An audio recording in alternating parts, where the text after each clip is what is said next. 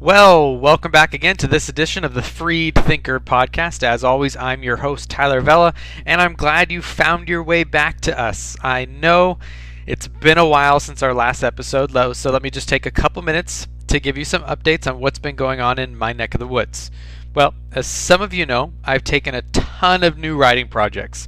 So, apart from working on my own novel, I'm also working on uh, several series for my blog. Um, some of you might have seen the series that I'm doing right now on slavery in the Bible. Um, and I'm also committed to another full book length book review. Um, if you remember last time I did David McAfee's book Disproving Christianity and Other Secular Writings. Well, this time it's for John Loftus's book The Christian Delusion Why Faith Fails. So I've been busy with that. I'm also talking with um, NJ, who you'll hear on this episode, uh, about a little book project for us as well, um, having to do with the historical Jesus and reliability of the Bible. So that's a little farther out, but we are in talks with that.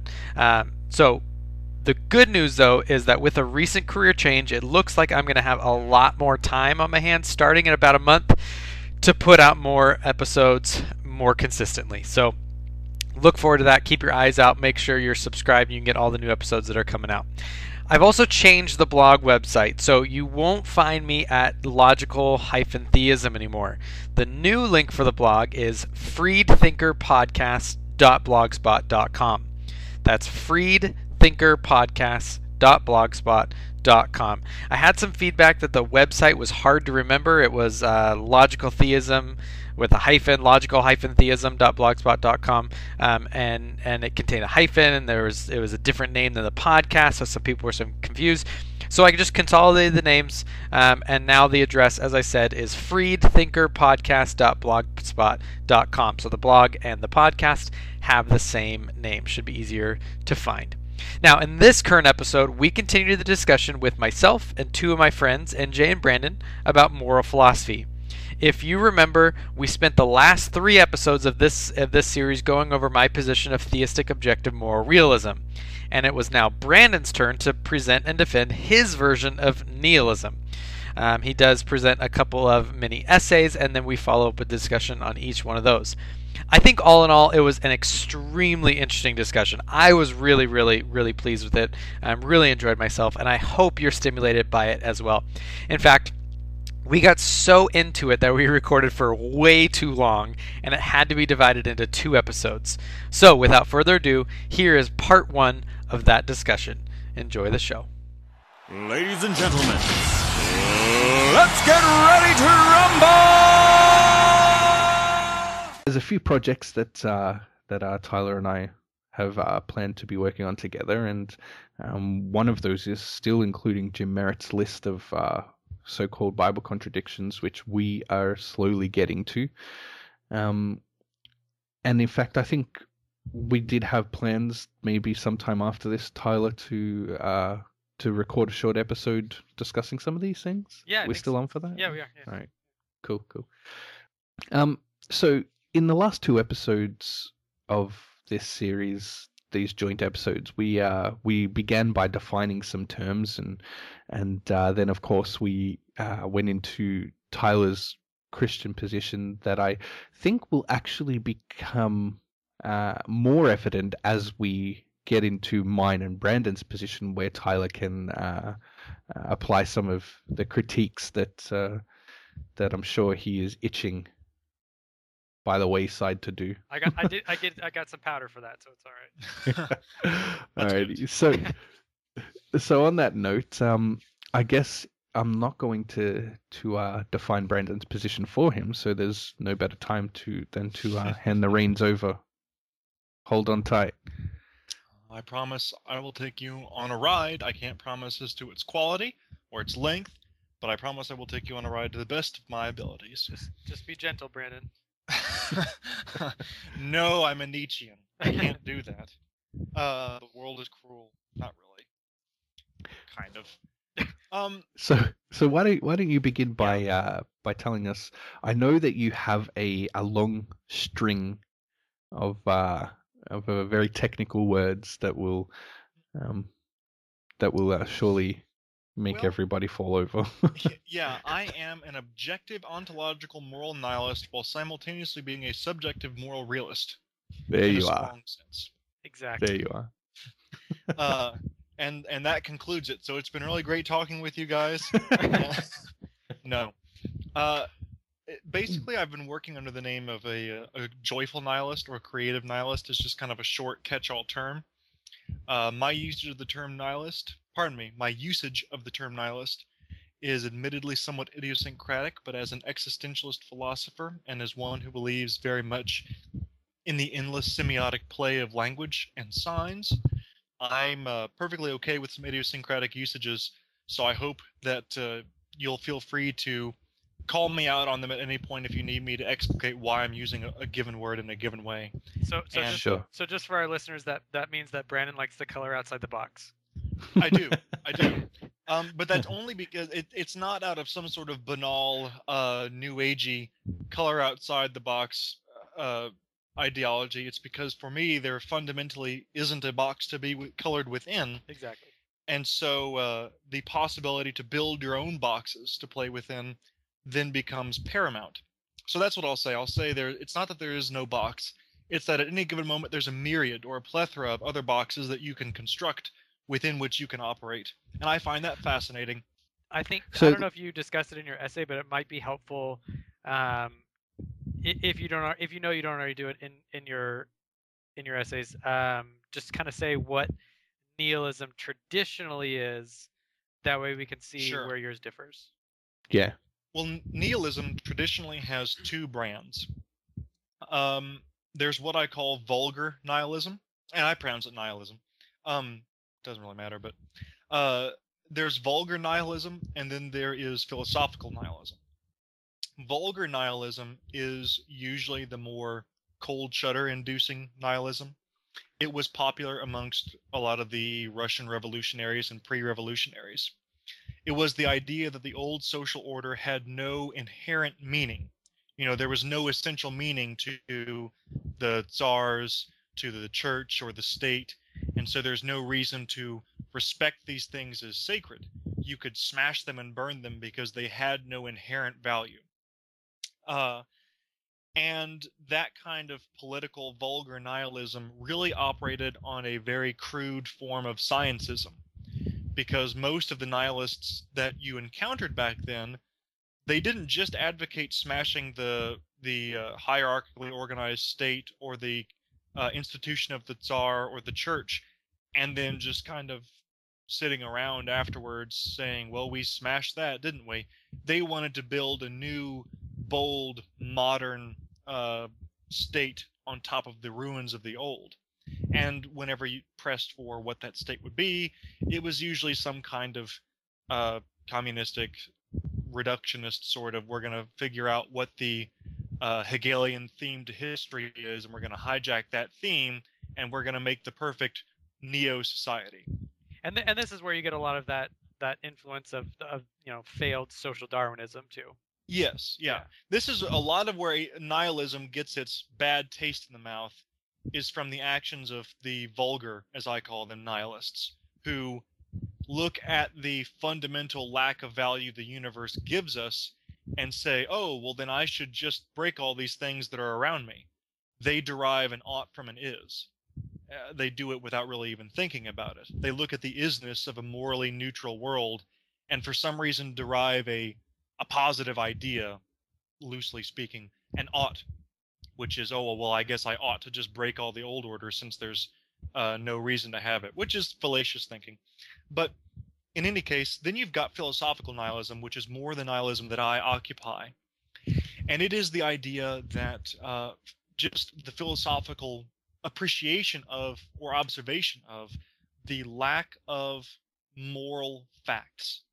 You've got a universe, and the universe works a certain way, but there are no moral facts. Nothing is fundamentally good or evil, fundamentally right or wrong. There just is that which is, and then we as valuing agents come along and project our values onto it. Um, we we Now that would make a what- that would make a lot of people uncomfortable, I suspect. It would, and it made me very uncomfortable for a short while until I discovered the immense joy that can also result from that point of view. which I'm sure And, you'll get uh, to. Oh yes, uh, Yeah. yeah, w- without a doubt. But um, so there you've got the two basic outlines of nihilism. There's philosophical nihilism, which is just kind of the intellectual acknowledgement of, yep, we live in a universe that doesn't just give us any morals or values a priori. And then there is vulgar nihilism, which takes that assessment of the universe and for some reason believes that it gives it a positive commitment to smashing and burning and building some kind of new, uh, often scientifically reductionist society. So, with that being said, I think I'm going to go ahead and I'm going to move on to make a few uh, proclamations, and then I'm Okay. going to read from these these things. And of course, feel free at any point to ask a question. These aren't very long, so I guess at the end of each one, if you've got questions about them, we can tackle that. Yeah, absolutely. Go for it. Okay, my first uh, observation I'd like to put forward, the first thing that I find important in this discussion is the fact that objective morals, if they exist, are obviously worthless. Uh, now, some indeed might say that the world which I've presented, what with everyone free to value or not value as they deem fit, is fundamentally abhorrent, for there is nothing inherently blocking someone from valuing things as repulsive as theft or as disgusting as murder. Indeed, I share in this fear and I shudder at the very thought. It is deeply disquieting and troublesome to think that someone can actually choose to value such things, which I personally regard by my measure of things as wrongful and horrid. However, that's seemingly the world onto which we've been thrust, and by my observations, there is no way to change it. Wishing will not alter its nature, and withdrawing due to the intense queasiness and difficulty it presents me with won't help me either.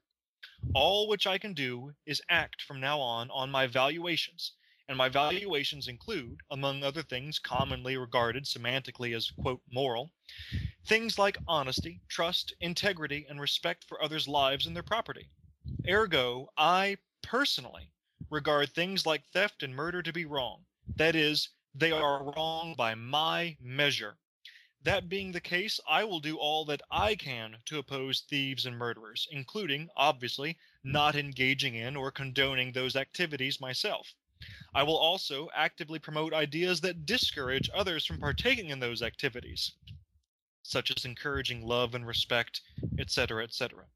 And of course, I will seek to report these activities should I witness them to the authorities, and absent authorities, if need be, fight against the attempting thieves and murderers of the world on my own.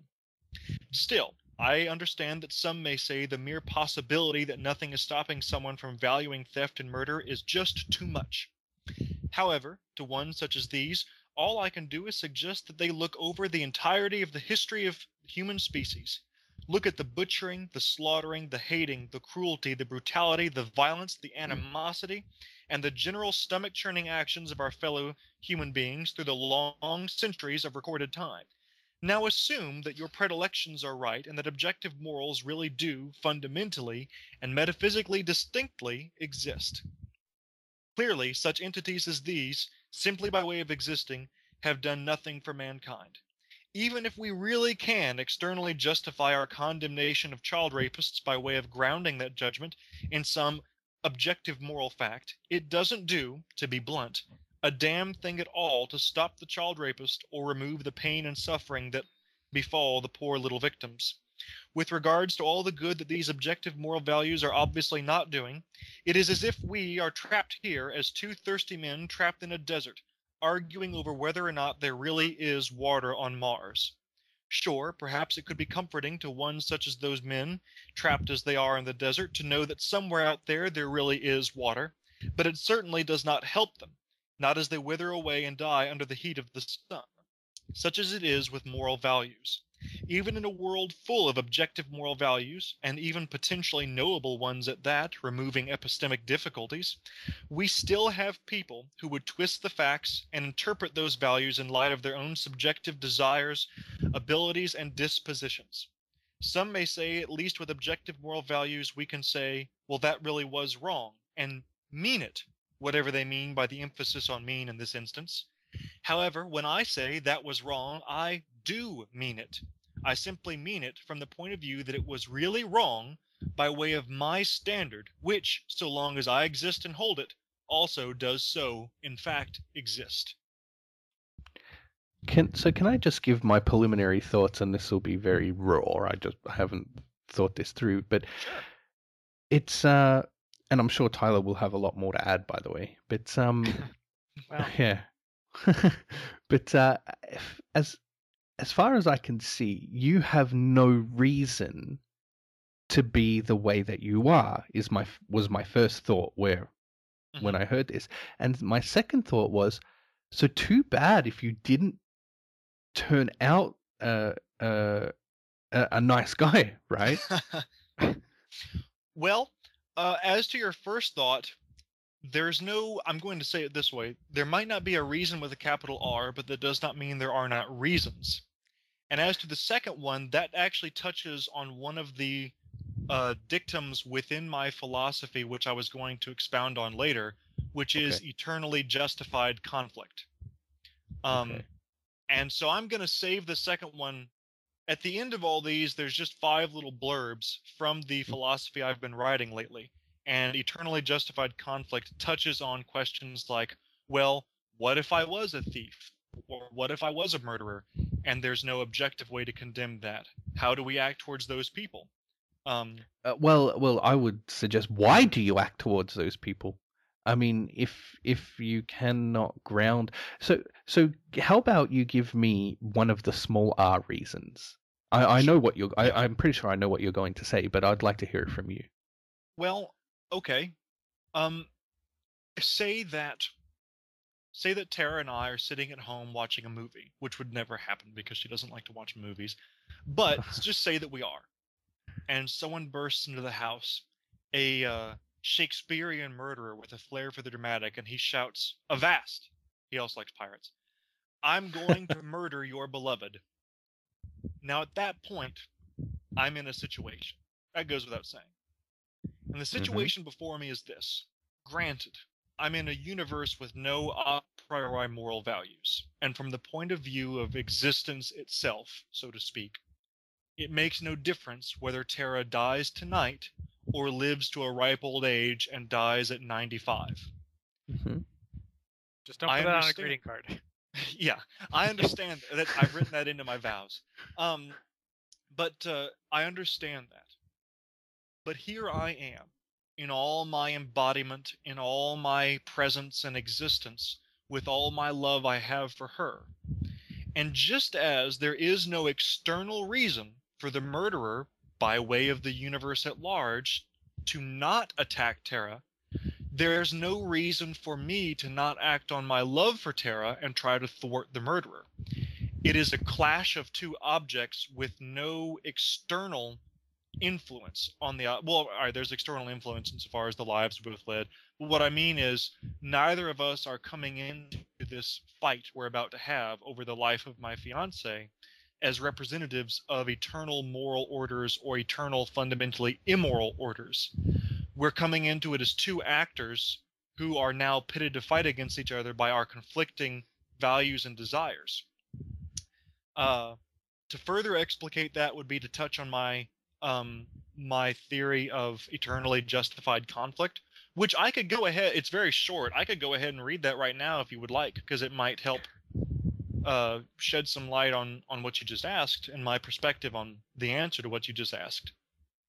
I mean, I, I don't want to get into this uh, uh, this uh, regress of questions, and perhaps you, you can go ahead and do that after I get this thought out. But um, but then I I uh, I guess my next question would be, uh, why why love in that sense? If if why why would love cause you to act that way? I Sure. know that you you have this uh, um, emotional chemical attachment to another person Mhm. right and I, I can understand that and i think that um that uh that can cause people to behave in all sorts of odd ways right we see it um we see how envy causes other human beings to to behave yeah it, it can uh, often result in murder or Yeah. um, theft and stuff like that. It's this odd emotional attachment where uh, Um, I'm not sure if you know if there's ever actually been a case where one person murders for another, um, but from you know what evidence is has been at hand, it does appear that this has happened before, and so it would seem that these this chemical attachment, this um, uh, physical yeah, chemical attachment that you have to another person can cause you to do all kinds of irrational things, right? Why is you defending Tara not irrational? To me, that question, from my perspective on the universe, borders on being um, what's the term? Um, not in, not invalid. Not uh, it's um not appropriate. It's kind of like asking how heavy is blue, Yeah. or uh, Mhm. you know what's a unicorn's favorite drink. It's an inappropriate question because it implies almost that the lack of a positive cause is a cause to have to supplement another positive cause. In a nihilistic world, kind of like a, a vacuum, uh, to use a metaphor, um, there's no reason to go north in a world without directions. And if someone decides to go north, saying, "Well, without a reason to go north, why would you do that?" is is kind of almost an inappropriate question. It's like, "Well, there's no reason to not go north, and I have decided to go north. But what what more is it that you can ask of me in a world with no directions, uh, or no reason to head any particular direction?" And that So- makes some sense. yeah in, in a nihilistic world um you know at the point in time where i love Terra, which i do to ask well why would you act on that love if i've decided to act on that love? is kind of inappropriate. It's like uh if i told you my favorite color was burgundy and you said well why and i said but it's my favorite color. I already told you and uh, you said well why again and i said well i just i just told you it's my favorite color we'd get stuck in that sort of situation Mhm. um not to suggest that i love Terra as much as i like my favorite color No, but um but that, that's, not, what I was. that's was. not the point of that metaphor Don't But don't no, put it- that in a greeting it- card either.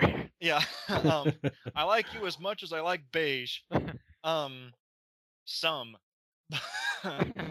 but uh No, But well, I'm glad it- you explained it like that because that's what I was hoping to avoid was that you know regress of, but why? And then, well, I told you, but why? But I told you, yeah. for me as a nihilist and an existentialist the whole syndrome of asking but why is for me in some cases justifiable like scientific mechanical explanations we you know well, well why does it fall at x rate but when you come to things like values for reasons that we'll hopefully touch on as as the conversation flowers when it comes to things like values why is a fundamentally inappropriate question there isn't it, there's no factor in the process for me of willing to power one's values on the world where a regressive why is needed. I mean, you could maybe examine my childhood and say, oh, well, from birth to value love. And if you brought that to me after I vanquished the would be murderer and saved Tara's life, and you said, see, you value love because you were trained to do so as a kid in a Western family, Hmm. I would say, oh, well, okay. And then go back to being happy that I'd saved Tara. It's Right. a fundamentally unimportant aspect. My question, because I have a bunch of questions as as the objectivist in in the group. Um, a bunch of them were more anticipatory of what's what I think you're going to get to. Um, so I'll hold off on those. But I think for this question, for this section, Mhm. what I'd kind of want to, I want to ask a clarification question first before I actually get to my point. So when you say, when you get to the point where you said assume morals do exist, let's let's assume for the sake of argument that there is such a thing as objective moral values. Yeah. They've done nothing for mankind. Yeah. Right. And it, it, correct me if I correct me if I'm understanding you wrong, but I think what you're getting at is let's say that there actually is this moral injunction, um, do not rape. Mhm. Right. That that more the the existence of such a moral fact that rape is wrong has done nothing to actually cause a rapist not to rape.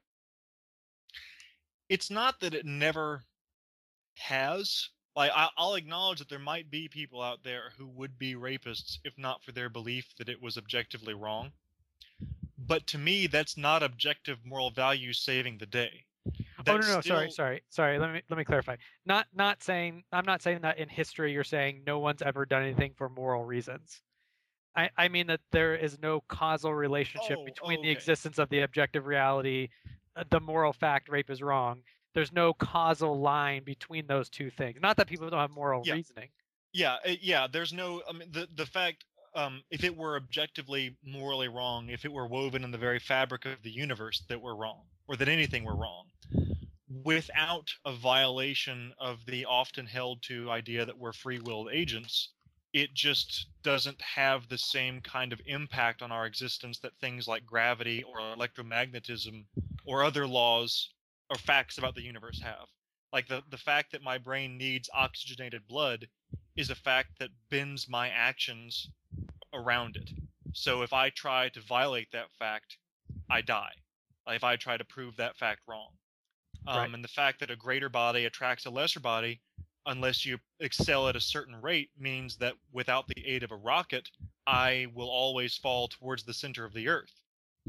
Um, the existence of a moral fact doesn't seem to, for uh, free-willed agents, as it comes to how we interact with each other, doesn't seem to have anything near or anything at all like the kind of uh, functional actions that a another type of fact in nature has. So it doesn't keep anyone from murdering or raping or stealing. Causally. Yeah, it just yeah, yeah. it just says, well, you shouldn't have done that. And then they shrug or they don't even think about it because they found a way to rationalize why they should have and they do it again. And from the universe's perspective, it's almost like that fact is there going, well, you shouldn't have done that either. And but it never actually stops them. Right. So I think I think this is where I would start my push. I mean, obviously, we're going to get into a bunch of different a, bunch of discussions about whether there actually is objectivity or not. Because I I think in your very first part, you just kind of assume it to be the case that there isn't. Um, so y we can get to that as you go down. You Sure, go yeah, yeah. down because I don't actually think you prove that point. I think you just kind of assume since there are no moral facts, and then and then go on. Well, But- from from my perspective, when uh, like I didn't really design the talk to prove that for me, since we were just talking about the different moral theories. Right. Well, I, it was just kind of a, "Oh, all right, well, here's mine, and then let's skip the background and go into. ah, but I love it. I love the background. but but but kind of but kind of where we are. So Sure. here, so here's here's my here's my initial pushback is that for me it seems that there that the problem lies not in that there are no moral facts, but there's that there's the moral moral facts aren't the type of facts that you wish they would be. So uh, um so I could say well there there's no such thing as speed limits because people speed because the speed limit has never ontologically caused in a in a in a causally straight line someone not to speed. And you can say, oh well, you know, the speed limit being there has caused people to have you know legal reasons to caution themselves and to keep themselves from speeding. Yes, but the fact that there's a speed limit has never actually ontologically caused someone not to speed. Therefore, Yeah. there's no such thing as speed limits. See, I'm not trying to make that argument, and I'm, I apologize if it came across that way. A- again, the examples that I gave about how well, moral facts haven't ever stopped anything, it wasn't meant to prove that they don't exist. It was meant to, I guess you could say, soften the target or soften the ground for the discussion about life without moral facts. It's it's just me saying, hey, look, the world doesn't even seem to reflect these things. So if we're going to start talking about them, acknowledge that and i think it'll make the conversation easier it's not the argument about why they're not real But that's why I'm saying I, I think you're I think you're slipping it in though. So oh no well, the, I mean, may, I, so so this is what I'm getting at. So you can so Mhm. when you say like um, so because because there's no, this no distinct causal line. So maybe maybe we're not going so far as saying therefore they don't exist, but Mhm. but it seems like you're going so far as well therefore they might not as well they they might as well not exist. Well the the title of the piece i just read is just objective they're morals are obviously worthless. worthless Right. it's not that that means they don't exist or shouldn't exist or cannot exist it's just saying from the point of view of most discussions of morality where it's so charged because here we're talking about the things that make us feel comfortable when we walk down the street or make us feel justified whenever we uh, serve on a jury or root against a person in a trial or something like that. Is it clear that the Zimmerman trial is still fresh in my mind? A little, Um, little yeah, but but uh, when we talk about these things, the discussion is very charged because it's very personal. And so that whole first mini essay I read is just meant to soften the discussion and say, well, maybe you should reflect on the fact that these things that you value so much, if, say, I was speaking to a whole auditorium full of people who believed in objective moral facts, maybe you should reflect on the fact that these things don't really seem to be slowing down any of the butchery or barbarism that you believe tacitly that they act as a dam to hold back or to cease. Right, and I think I think that's what I'm getting at though, is because to to me, and this is why I say I think you're sneaking in the assumption, because and and part of it is just the fact that we you and I have different worldviews, we have different plausibility structures. So when you say things like, well, obviously, I'm going to say, well, well, to me, it's not quite obvious. So for- so when I when I so so this going back to the speed limit example, I might say, okay, well, since since there's no causal line, speed limits are, are worthless. We might as well, you know, we might as well admit that they're that they're that they're worthless to mean this. But then I can I can sit back and say, well, no, no, no, no, no. The speed limit is there for the sake of our application of it. I mean, the the the functioning of the speed limit is there so that we can apply it and we can have that legal justification and reasoning for it. So I might look at something like the the objective moral value do not rape and say, okay, you know, I, I can see that there's no direct causal line between that moral fact in existence Mhm. and any moral action. But I could say, well, part of the functionality of that moral fact is that, and this is part of my theism, and so maybe I'm sneaking in assumptions also. But part of that is that that as beings, Probably with- both are. But yeah, I mean, I, I mean, we, Yeah. we can fully admit that we, I mean, we're working within our worldviews. Yeah. Part of it is that as as morally as morally capable beings with moral insight that can perceive these moral facts, part of the functionality and part of their worth, not their worthlessness, is that they are applicable. Is that we can take those moral facts and say, look, rape actually is wrong. You should not rape, or if you do, we have a we have a moral grounding to to you know go through with with rectification for it. So even though there might not be this causal line, I think it's I think it's a for me at least a bridge too far to say because there isn't this causal line, therefore they're worthless. Um, well, I guess that that would be a good time then for Brandon to move into that next part. Would that? Sure, yeah, Yeah. I can start the next little page long mini essay. Yeah.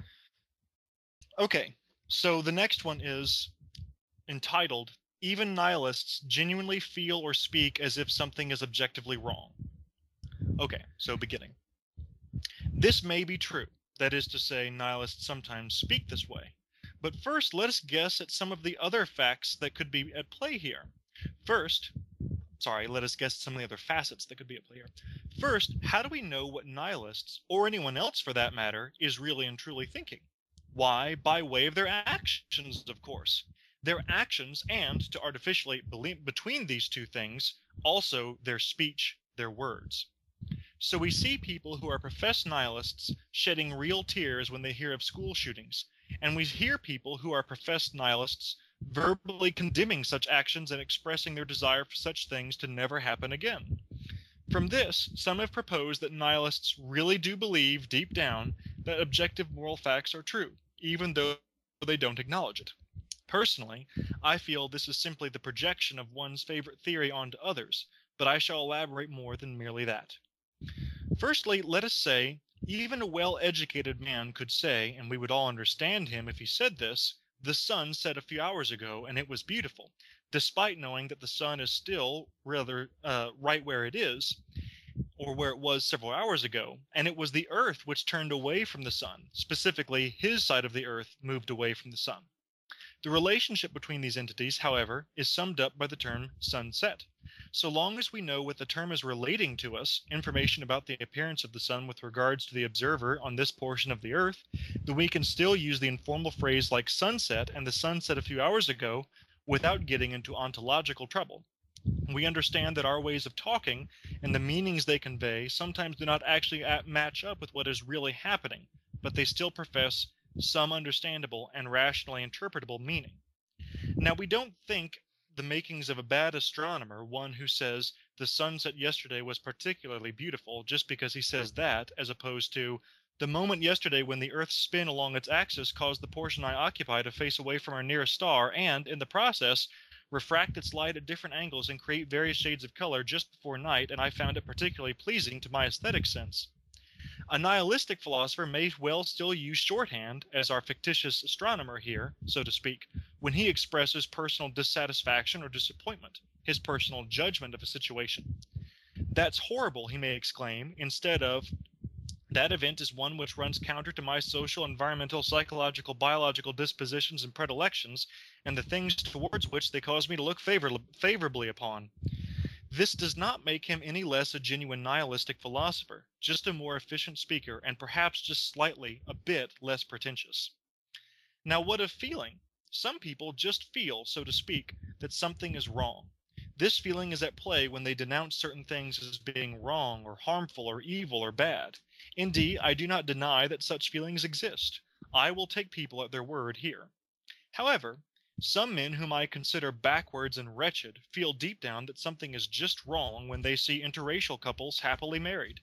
I count their feelings as genuine, but certainly not reflective either, of either reality as a whole, nor at all deserving of my praise. But now, what of my own feelings? It's been said that when something bad happens to me, I genuinely feel as though it is wrong that it happened. I must say, this is an insightful argument, and it has thoroughly persuaded me that I actually exist. What's more, it's persuaded me that I exist as a being with predilections and perceptions, and that indeed, heretofore, I had been upon a, a fence post with, with regards to this. However, after sobering up and getting beyond the giddiness I imbibed of, of upon that, nah, I'm getting tongue tied. After sobering up and getting beyond the giddiness I imbibed of upon realizing that I in fact do have preferences and feelings, I was forced to conclude that this is proof of nothing but just that the fact that I, as a subjective agent, have certain preferences and feelings, and when these preferences get slighted, my feelings are ones of anger or hmm. rage or sadness or regret, etc. To go beyond this, to suggest that my feelings are or must be somehow grounded outside of myself in some sort of order of the cosmos is both to make a bizarre notion of personal feeling and an abrupt demand of reality to conform to or match up to my personal predilections. End. Um, so again, if if it's okay, can I just Sure. give my uh, uh, obviously uneducated because I'm not an actual philosopher, but uh, my my preliminary thoughts. Um, and also, I'll I'd just like to point out off the bat that this is why semiotics is important. I've seen I've spoken obviously to Brandon a lot in the past, and I've noticed a lot of analogies in his and metaphors in his uh, argumentation, and that's why this is important, right? Mhm. And uh, that leads me into my next point. Uh, using your um, bad astronomer and, and the sun setting, um, I I know that doesn't make him a bad astronomer, right? Mhm. If he says that the sun is setting when in fact the sun has has stayed in the same place, but it does make him wrong, right? I don't think He's so. still wrong about it. He's just speaking uh, subjectively. He he is technically incorrect. The sun didn't set. The Earth moved. That's just perhaps it's just the the analogy that you used. I'm not sure, but um, See, personally, I don't think he's actually wrong because I- I don't. I I don't would think actually the agree with- meaning. Oh, go ahead. Yeah, I, I was going to say, uh, um, I would actually agree with Brandon and and NJ. I uh, I'll push you a little bit. I actually think you also agree with Brandon. Um, well, so, explain it to me. Why? so- Go on. so we've we've had a lot of conversations. So let's let's bring this back to our Bible conversations. I'll give a really quick example. So you know the the pi in the Bible. Yes, yes. So we recognize that the biblical authors aren't trying to make an exact scientific statement of that pi is 3.14, right, right, on and on. Right. So we recognize that the ambiguity of the language is accurate. It's true. I mean, the the ratio is it's about three, right? We wouldn't say Yes. that that person is wrong, right? We would just it, it's a different No, it's a different it's a different gradation of the application of the of the usage of the term. Right. So Yeah, I, f- I'm actually with Brandon. I don't think the astronomer would be wrong in using that language. I think that he's using the he he's right in the exact way that he's using that language. Yeah, the uh, Okay. the astronomer isn't attempting in this case, if we're being charitable with the astronomer, Right. he's not attempting to communicate astrological, uh, at- pardon me, astronomical facts about the nature of the Earth and the Sun's spatial relationship. he is using a colloquial expression to capture an event and a meaning behind it. So he said, "Oh man, the sunset yesterday was really beautiful." And if you're trying to get a measure for how the Earth and the Sun interact spatially, it was wrong. But his meaning arguably wasn't about that. It was about his perceptions and his interpretations of them as being beautiful. So it, Okay. it wasn't wrong the way he said that, or what he meant was not wrong. Okay, what he meant was not wrong. I, I can agree with that. Yeah. Yeah. I th- I think I think for me this we're going to be actually in largely agreement on this section because I you and I base have large agreements on how we think language functions. So so this one um uh while I have while I have other aspects when I use the argument of well the nihilists you know they actually do believe in objective moral values uh ironically I, I think I mean something a little bit different than by than what you're responding Mhm. to but I think just it just even in that example it, it proves the fact that you know the nihilists can say can use objective moral language and, and mean something. We, we we shouldn't hold them too tightly on technical usage of the of the terms. Mhm. um, I, I do I do agree. What I what I would da- say and I and I wrote down this kind of cheeky statement as, as I was listening to you because because your last your last section was in my mind was that um, basically uh, what you're saying is we could functionally live as though objective mo- morals don't exist by being nihilists who functionally speak and feel as if objective moral values do exist. Uh, so it, it, it's it's that you know Within the realm of existential freedom, it's a possibility. yeah, I, I, Yeah. you know so I mean we can you can say well we can functionally live as if there as if there are no moral value objective moral values right um, but it's it seems that in your in your response to this type of criticism you're saying well it, it's okay for the for the nihilist to to state things that are you know functionally are like they're more absolutes even though they don't technically mean it Uh, yeah, I mean, if if you're going for just an expression of meaning as opposed to a technical breakdown of fact, then a nihilist who says that's awful, there's in response to a school shooting. Um, you know, So- if you if you know that person's point of view, you know that what they're saying is, I judge that as being awful. I guess would be the shortest way you could put it, as opposed to that really long uh, breakdown I gave in the the writing I just read. Um, but you don't expect them to always have to say things like, "Well, I judge that awful. Well, I judge that good." They can say, in just colloquial parlance with other people, "That's awful. That's good."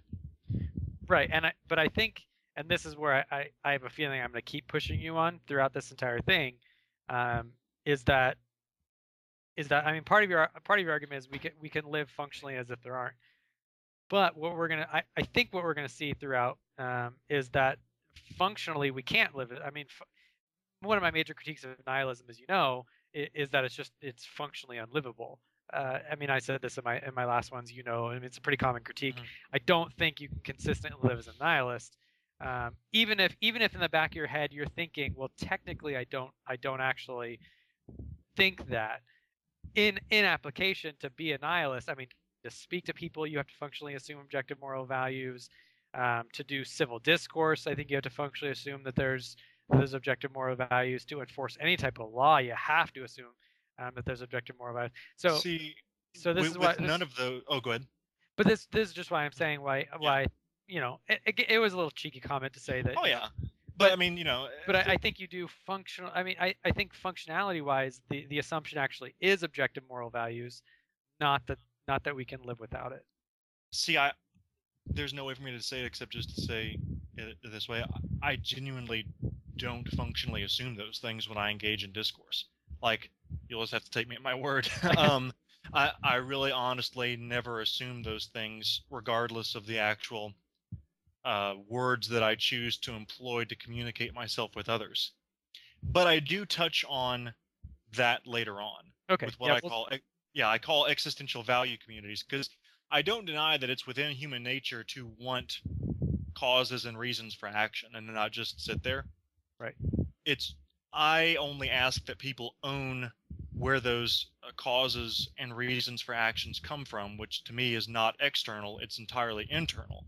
You can own those and then say, "Oh, well I've got this whole coherent point of view on the world that I act on and it comes from you know me sitting around and chewing all these questions about what I want the world to be like, and oh my God, it turns out that a hundred thousand people agree with me, and now we have a city, and this is what we do with our our time. But I'll I'll get to that later on. Right, That's and we can, we can hold off for there. Yeah, I, Yeah. I actually that was that was my only really thought on this because I think I I think I largely agreed with most of what you said. Surprisingly. Okay.